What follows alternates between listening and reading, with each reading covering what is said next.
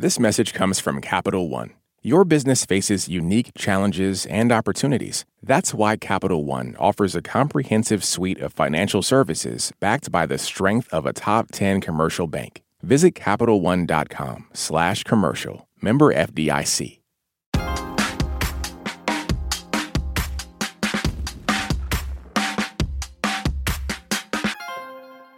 Well, this is a cliche. I'm sorry. But it's true. We're living in a new political reality. We say it all the time. It couldn't be more true than it is right now. Let's start with the newly elected Speaker of the House, Republican Mike Johnson of Louisiana. Politico went out and took a straw poll of some of his colleagues in Congress. The question that a lot of people are asking about Mike Johnson, which is, what do you know about Mike Johnson? He's an election denier and has been lawless in his um, pursuit of having Donald Trump remain president. Everybody likes him because he's a nice gentleman. He's got good character. I googled him, and um, I know he's from Louisiana, and that's about it. Humanitarily wise, he took in a foster child, took him into his home, raised him. He's a pleasant guy. That's all I can say. the voices there of Members of Congress Deborah Ross, Democrat of North Carolina, Republican Don Bacon of Nebraska, Democrat Jeff Jackson from North Carolina, who just got drawn out of his district there, Republican Ralph Norman of South Carolina, and Democrat Jerry Nadler from New York City. So, what do we know about what kind of legislation is on the new speaker's agenda? And later, we'll hear the latest on former President Trump's legal trouble. I'm Todd Zwillich of Vice News in for Jen White. You're listening to the 1A podcast, where we get to the heart of the story. Stay with us. This message comes from NPR sponsor BetterHelp.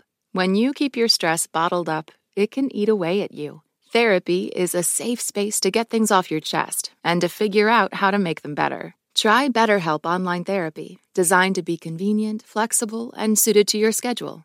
Get it off your chest with BetterHelp at betterhelp.com slash NPR today to get 10% off your first month. This message comes from NPR sponsor Vuori, a new perspective on performance apparel. Clothing designed with premium fabrics, built to move in, styled for life. For 20% off your first purchase, go to vuori.com slash NPR. This message comes from Capital One, offering commercial solutions you can bank on. Now more than ever, your business faces unique challenges and opportunities. That's why Capital One offers a comprehensive suite of financial services, all tailored to your short and long term goals. Backed by the strength and stability of a top 10 commercial bank, their dedicated experts work with you to build lasting success. Explore the possibilities at CapitalOne.com/slash commercial, a member FDIC. All right, let's get into it. Joining me now in studio is Ron Elving. He is not a member of Congress. He is senior Washington editor and correspondent for NPR. Ron, good to see you as always. Good to be with you, Todd. And on the line with us is Margaret Talev. She's Axios senior contributor and director of Syracuse University's Institute for Democracy, Journalism, and Citizenship here in Washington. Margaret, great to talk to you as always.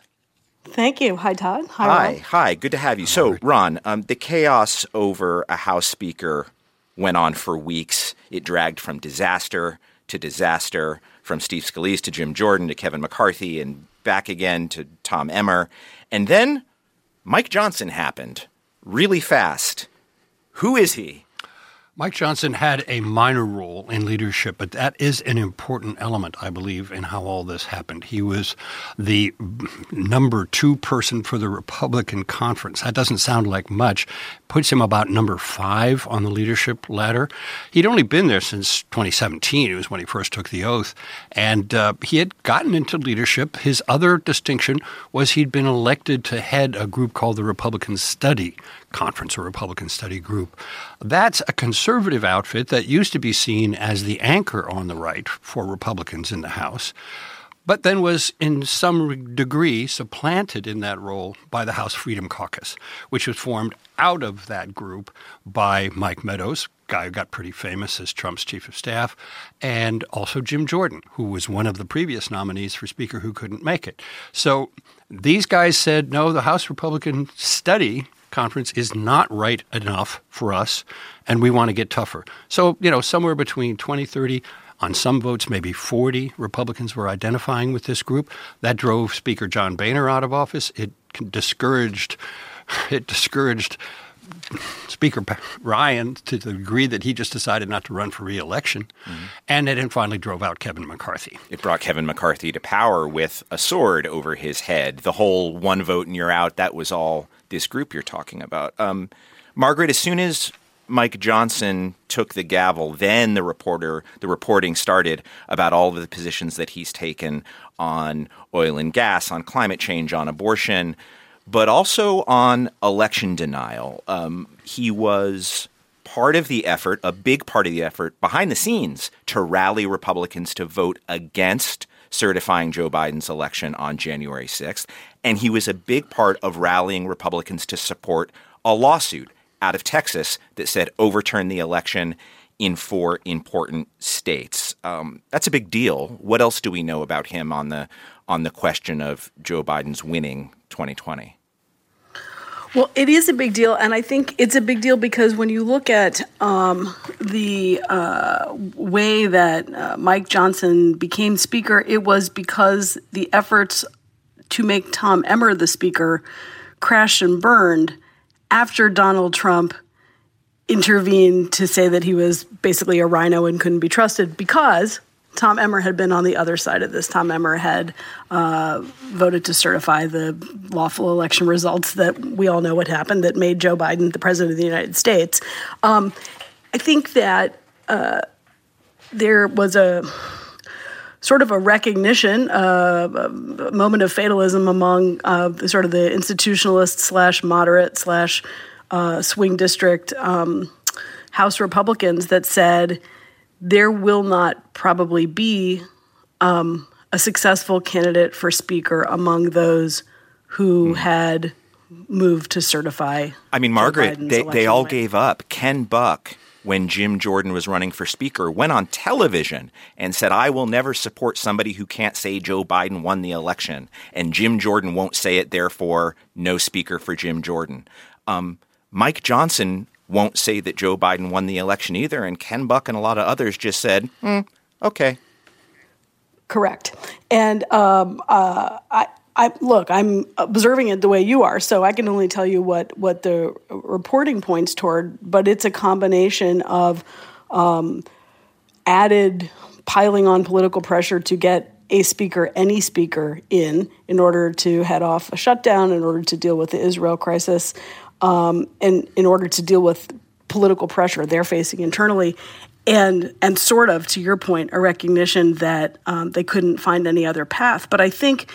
You know, there are a lot of people who say, well, Mike Johnson, he's a clean slate. You know, he hasn't made anyone that angry, and we don't really know what he'd be like as leader. But we do know a lot about his record. He is um, he's a social conservative who's deeply aligned with Donald Trump, and uh, as are his views on uh, abortion, uh, LGBTQ policy. Um, he's maybe slightly more open to Ukraine funding, but he's moving this week in one of his first acts as Speaker to uh, split off, to separate uh, Ukraine funding from Israel funding to push for a standalone. Um, aid package for yeah. Israel. And so I don't actually think that we're going to be that shocked and surprised by by Mike Johnson's approach to leadership because I think you know, past will be prologue. Well, here's something that might be shocking and surprising, underreported in my view. We we talked about Mike Johnson's role and record when it comes to election denialism and trying to help Donald Trump overturn the election.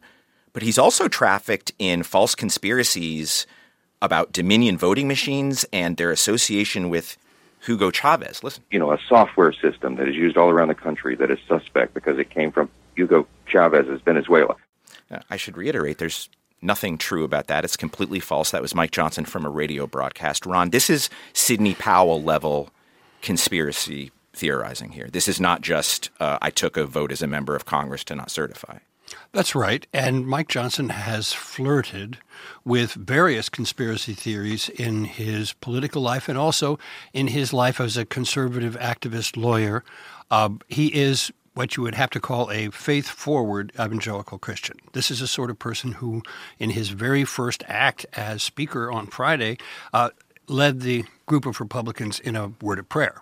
And in his very first fundraising appeal, which he sent out that same day, uh, talked about God three times in the first few paragraphs and quoted scripture. So if people are not prepared for this, they're going to be a little taken aback for someone who wears it on his sleeve quite to this degree. And that, when he was an activist within the Southern Baptist Convention, which is one of the evangelical churches, by far the largest.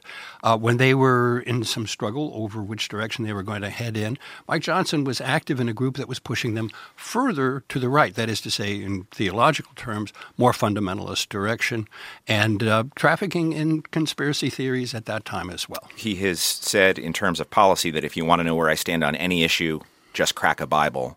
Um, it's not very specific, I have to say, and if I took it literally, I might be a little bit disturbed by that. But um, having given the Bible a close read myself, Margaret, um, is there concern, given how much power Mike Johnson now has with the gavel, given his past activities in the in the Congress when it comes to overturning the election, that he might um, he might make moves to prevent Joe Biden from holding on to the office if he wins in 2024? Is that a concern?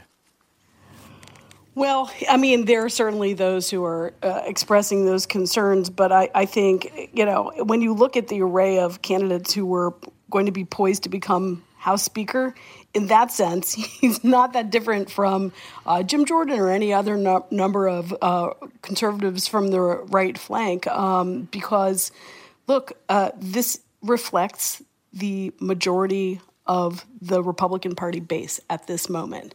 Uh, and I think that's just the reality. And um, he's the Speaker of the House, so he's also third in line to become president. Like elections have consequences, leadership fights have consequences, and um, Mike Johnson's elevation to House Speaker does speak to where the House Republican conference is right now. Well, I think that's exactly right. And let's go back to him and how uh, he addressed the House when he took over last week.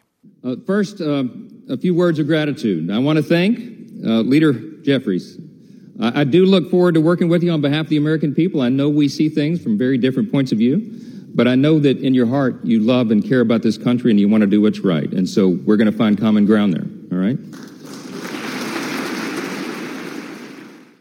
It's a very, very nice way to get started. Let's talk a little bit about the agenda. Margaret went there a little bit with Israel funding, Ron. Um, putting the election stuff aside, there is policy to be made. What is awaiting Mike Johnson now? The first decision is whether or not to split off Israel aid, which is obviously important symbolically and also materially for Israel in this moment of crisis. Uh, it's not at that large an amount of money, but it's certain things that the Israelis really need right now. $14.5 billion worth is not an enormous amount. It's a, a minor fraction, really, of the 105 billion that Biden is asking for for Israel, Ukraine, and other purposes. So what's going to happen with Ukraine? I think that's the real question. I believe Mike Johnson has voted either against or to slow down aid increases to Ukraine uh, since the Russian invasion. So he has been a skeptic, to put it mildly, and the people in Ukraine have got to be chilled to think about this man being speaker. We're going to head to a quick break. Back with more in a moment. This message comes from NPR sponsor Teladoc Health. There are lots of reasons for wanting to be healthy family, work, living a fuller life. Teladoc Health understands. Whether you have diabetes, high blood pressure, or just need to manage your weight, Teladoc Health can help. Visit teladochealth.com slash what's your why for more information. That's T-E-L-A-D-O-C health slash what's your why. This message comes from NPR sponsor Charles Schwab with its original podcast on investing. Each week, you'll get thoughtful, in depth analysis of both the stock and the bond markets. Listen today and subscribe at schwab.com slash on investing or wherever you get your podcasts. This message comes from NPR sponsor REI Co op. REI has gear, clothing, classes, and advice for camping and glamping, biking and hiking axing and snacksing, backpacking, and another outdoor thing that rhymes with backpacking. Visit your local REI co op or rei.com for the million and one ways you can opt outside. This is my voice. I can tell you a lot about me, and I'm not changing it for anyone. In NPR's Black Stories, Black Truths, you'll find a collection of NPR episodes centered on Black experiences. Search NPR Black Stories, Black Truths wherever you get your podcasts.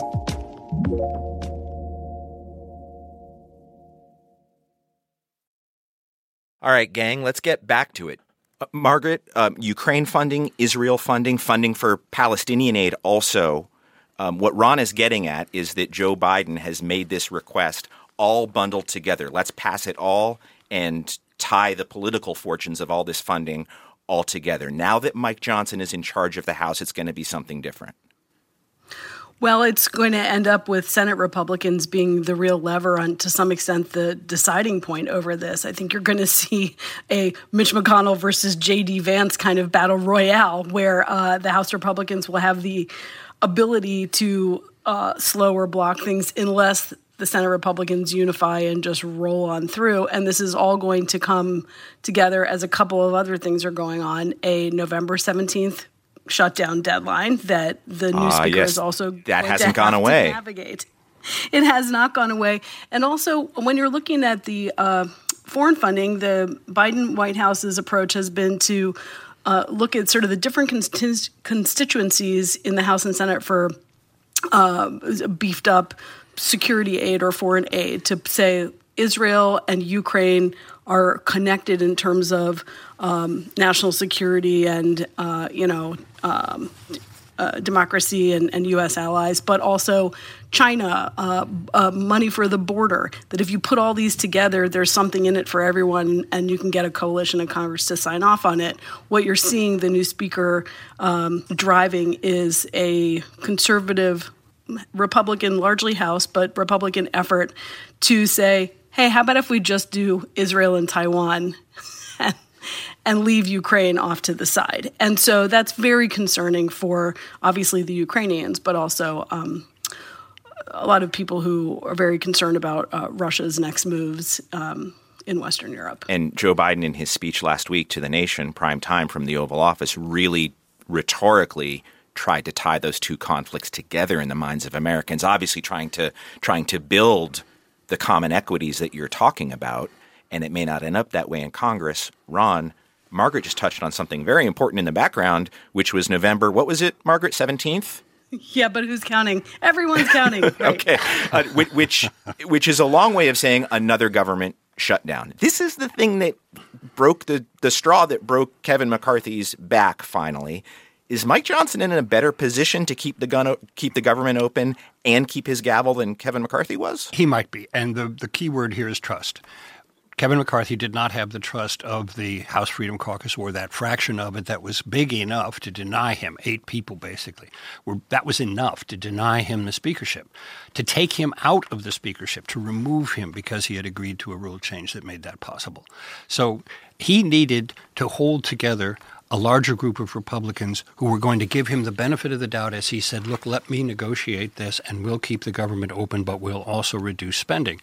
The Republicans who voted against him, voted him out, had lost faith in Kevin McCarthy's willingness to do that because he bargained with Biden on the debt ceiling in June and he bargained again to keep the government open in September. And that's what they're opposed to. They're opposed to having Israel and Ukraine in the same bill with help for the border. They're opposed to that kind of what they would call log rolling, where you just get everybody on board by putting something in there for some, for everybody, and that is how Congress has done business for as long as anyone can remember. And that is exactly what they're opposed to. Hmm. So McCarthy was just trying to get it done. And by doing that, he alienated the hardest core of this anti government, anti spending group that just badly wants to reduce the whole size of the whole enterprise. You know, um, Mike Johnson has a little bit longer leash than Kevin McCarthy did. That's what Ron is getting at. Um, speaking of the length of his leash, let's talk about something that snapped Kevin McCarthy's leash too. It's impeachment. If in fact all the evidence leads to where we believe it will, that's very likely impeachable offenses. You know, that's listed as a cause for impeachment in the Constitution. You know, bribery and, and uh, other high crimes and misdemeanors. Bribery is listed there, and, and uh, it looks and smells a lot like that notably, Ron, he's saying it looks and smells a lot like that. He's not saying evidence, but he is steering the House toward impeachment, or so it sounds. So it sounds. And that is language not entirely different from what McCarthy's been using. That if it turns out to be what has been alleged, or if there's something underneath this smoke uh, other than, you know, a smoke machine, then we need to do something, and the something we have to do is impeachment. Now, of course, they know perfectly well that impeachment is a dead letter in the Senate. But, of course, it was a dead letter in the Senate for Trump, but the House proceeded to do it twice. So there are reasons to do it. I think one of the reasons they're interested in doing it with respect to Biden is to balance off the fact that Trump was twice impeached, so they can say, oh, big deal, that was all political. Biden's been impeached right. too. And if a voter thinks, well, Donald Trump is corrupt, all of a sudden a voter thinks, eh, you know what? They all are. Both guys are. Yeah, Both sides do it. Uh, guys, let's go to court. There's a lot of news from court. A little refresher if you haven't been filing the following the filings and motions and orders all around Donald Trump. His felony count is 91 across Georgia, New York, in two separate federal cases. He's pled not guilty in to all of these charges. Ongoing now in New York is the civil trial accusing Donald Trump and his business of massive insurance and bank fraud. Judge Arthur Engoron in New York has already ruled to void Trump's license to do business in New York. But Margaret, what's going on now in that trial? It's it's weeks long. Well, uh, the news to watch in New York is that uh, Donald Trump's adult children are all going to be uh, brought into court or asked uh, to be brought into court. Um, I think we're seeing Ivanka Trump trying to uh, block her appearance, but uh, that is. If you are following the courts, that is sort of the big news um, out of New York. The much bigger news for this week, from a historical perspective, is what's going on in Colorado right now. Uh, oh. A historic, historic case um, involving the Fourteenth Amendment. And yes, whether... well, you, you you beat me to it. Actually, let's let's set that up because you're right that it is historic. Today it starts. Uh, Fourteenth Amendment, Section Three. Margaret, I'm just going to set it up for you a little bit. There is a trial starting in Denver people have heard about the Constitution's injunction about the 14th Amendment, Section 3, that if you swear an oath to the Constitution, then you turn around and participate in an insurrection or rebellion against the same, against the Constitution, that you can never hold public office again. Legal scholars will argue that I left some important words out, but that's what it says. Trial in Colorado is is putting this to the test right now. Yeah, this is, uh, as you said, this is a provision that goes back to the Civil War, and um, and a, a, a, judge Sarah Wallace uh, on the Denver District Court is is going to be overseeing this process, um, but it is hugely controversial because, of course. Um, there's no precedent for this, and so un- unknown are all these questions like um, what meets the threshold of violating, you know, um, you know this provision, but also where do a candidate's First Amendment rights come in? And I think that's where you're going to see kind of the argument lines break down. It is over um, the uh, Insurrection Act versus the protections of the First Amendment. And is the President of the United States constitutionally a federal officer? Do you have to be convicted of insurrection for the 14th Amendment to take effect?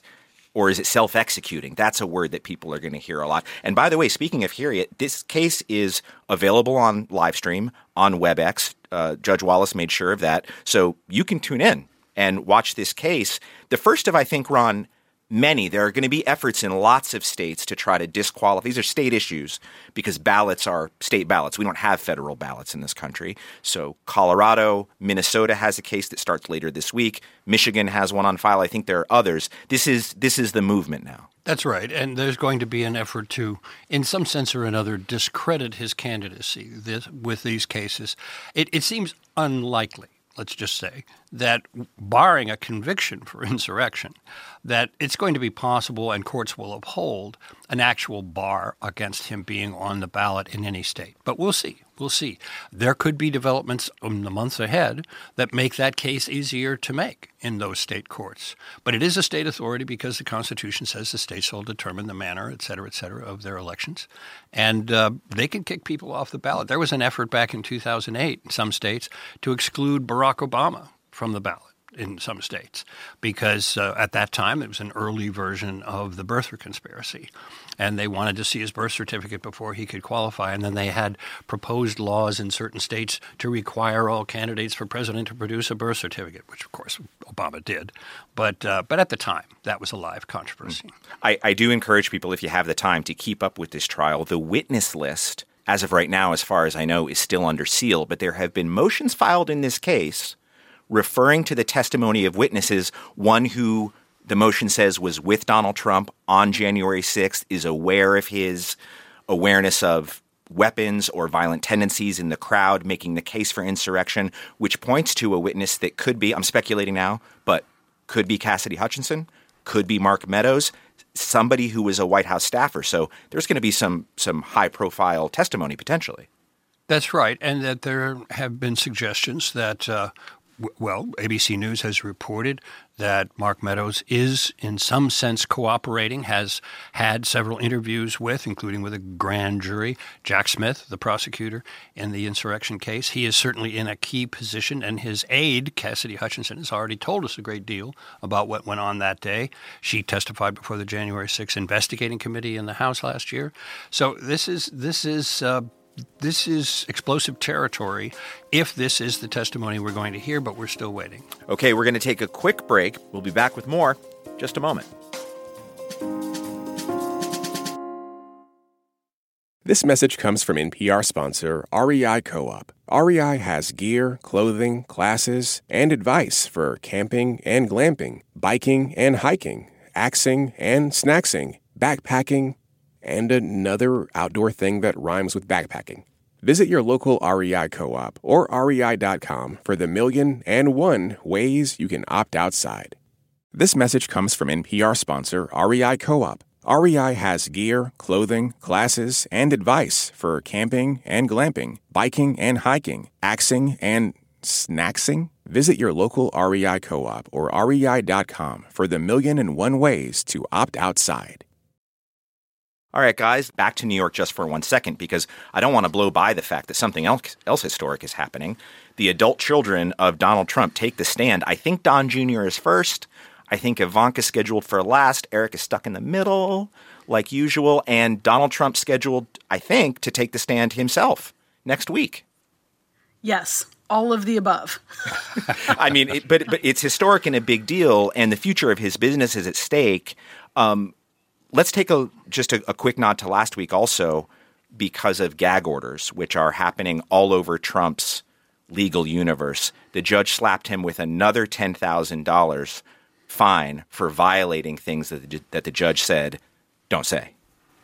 Margaret. Yeah, yeah, and I think you know the question is why is Donald Trump doing this? Because he's pretty sure that uh, no judge is going to put him in jail, and because the uh, the publicity and ability to stake out his ground is worth every penny of the ten thousand dollars from a political perspective, right? I mean, his his his brand is to um, be defiant in the face faces what he is trying to cast as you know politically motivated courts, and that uh, jazzes up the base.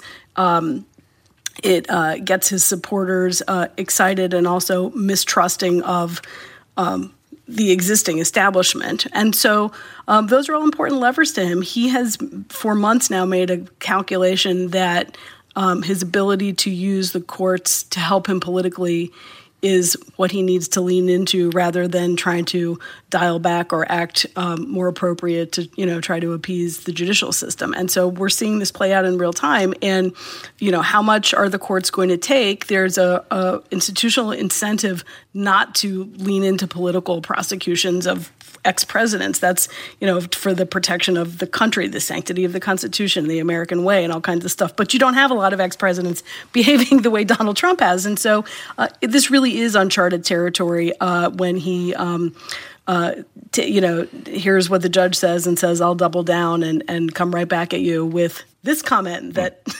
defies the gag order. So, yeah.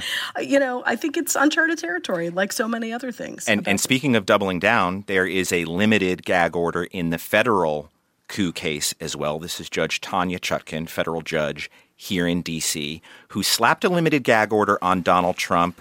Don't attack witnesses, don't attack the court, don't attack prosecutors. You can you can criticize me if you want, but you can't poison the jury pool in this case. That gag order was paused momentarily just last night. Judge Chutkan reinstated it, Ron, and I noticed that within minutes of her reinstating it, Trump went on social media and attacked Bill Barr, who is a, a witness in this case. Who is, of course, his own former attorney general and somebody who was uh, unquestioned in his loyalty to Donald Trump up until the point of the denial of the election results, at which point he stood his ground and said, Sir, uh, there's no evidence that there's any voter fraud being found, and had a barnyard expression for what those accusations were.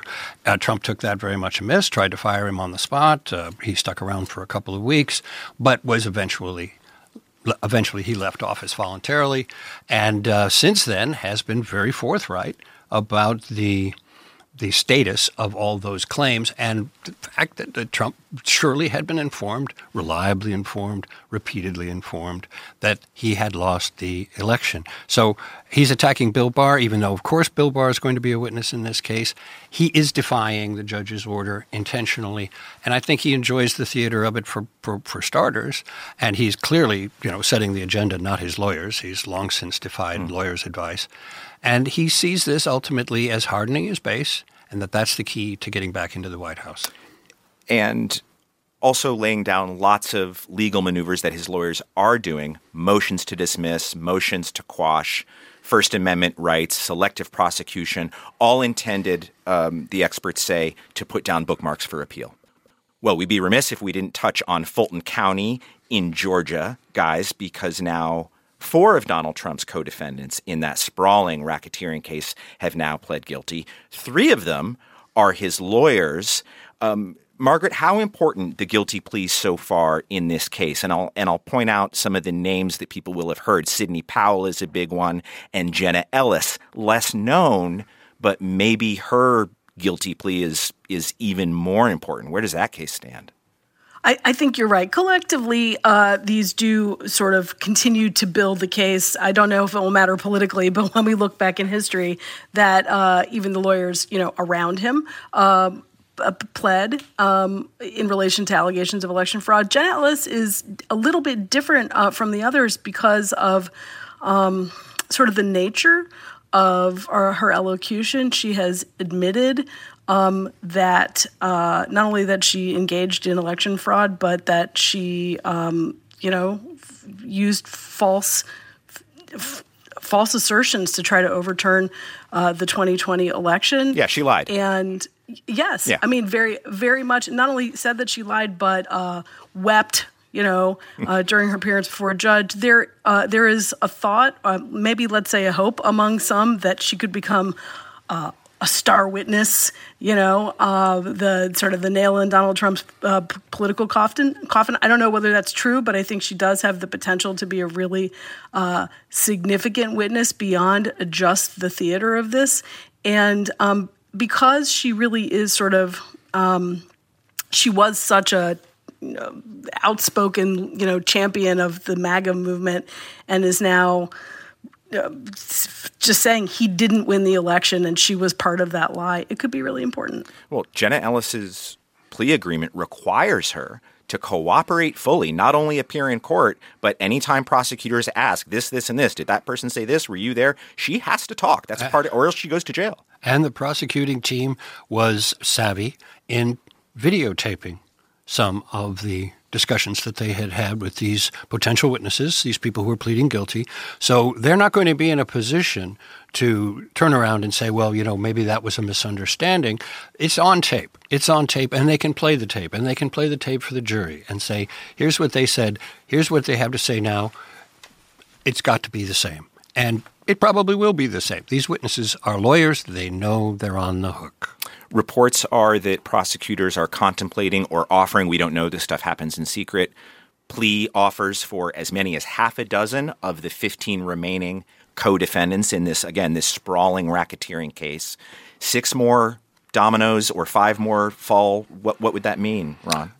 It would mean more logs on the fire to some degree, but I think at some point here, uh, when you've got just about everybody joining in the circle and saying it was all a lie, it becomes impossible for Donald Trump to claim that he pursued this election denial on any kind of a legitimate basis at all. He has to uh, abandon that defense at some juncture. Now, will he? Possibly not. But the overwhelming preponderance of evidence building up here is going to lead to a conviction and a sentence of jail in the Georgia case. That is that is where we're that's what we're building toward here. And in any normal case, it would be, you know, plead guilty, cut a deal. Given the evidence yeah, against I mean, him. You, you've had it. Yeah. Well, but this is not in any sense a normal case. And he is playing the entire thing as political, hoping to get back in the office and uh, and do what he can from that office. Now, he cannot pardon himself for Georgia. Right. State case, not a federal case. That's Ron Elving of NPR. We also heard from Margaret Talev, Axios senior contributor and director of Syracuse University's Institute for Democracy, Journalism, and Citizenship. I want to thank you both for being here. By the way, I write a newsletter every week all about these indictments surrounding Donald Trump and about threats to democracy and voting. It's called Breaking the Vote. You can find it at vice.com slash breaking the vote in your inbox every Friday. Today's producer was AC Valdez. This program comes to you from WAMU. It's part of American University in Washington. It's distributed by NPR. I'm Todd Zwillich of Vice News. We'll talk to you real soon. It's 1A.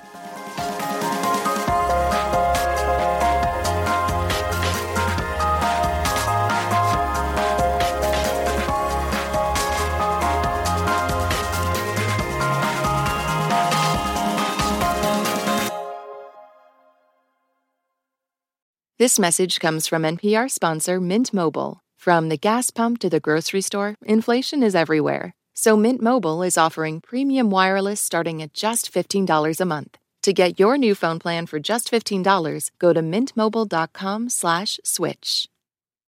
Support for NPR and the following message come from IXL Online. Is your child asking questions on their homework you don't feel equipped to answer? IXL Learning uses advanced algorithms to give the right help to each kid, no matter the age or personality. One subscription gets you everything. One site for all the kids in your home, pre K to 12th grade. Make an impact on your child's learning. Get IXL now. And NPR listeners can get an exclusive 20% off IXL membership when they sign up today at IXL.com/NPR. Last year, over 20,000 people joined the Body Electric study to change their sedentary, screen filled lives. And guess what? We saw amazing effects. Now you can try NPR's Body Electric Challenge yourself. Listen to updated and new episodes wherever you get your podcasts.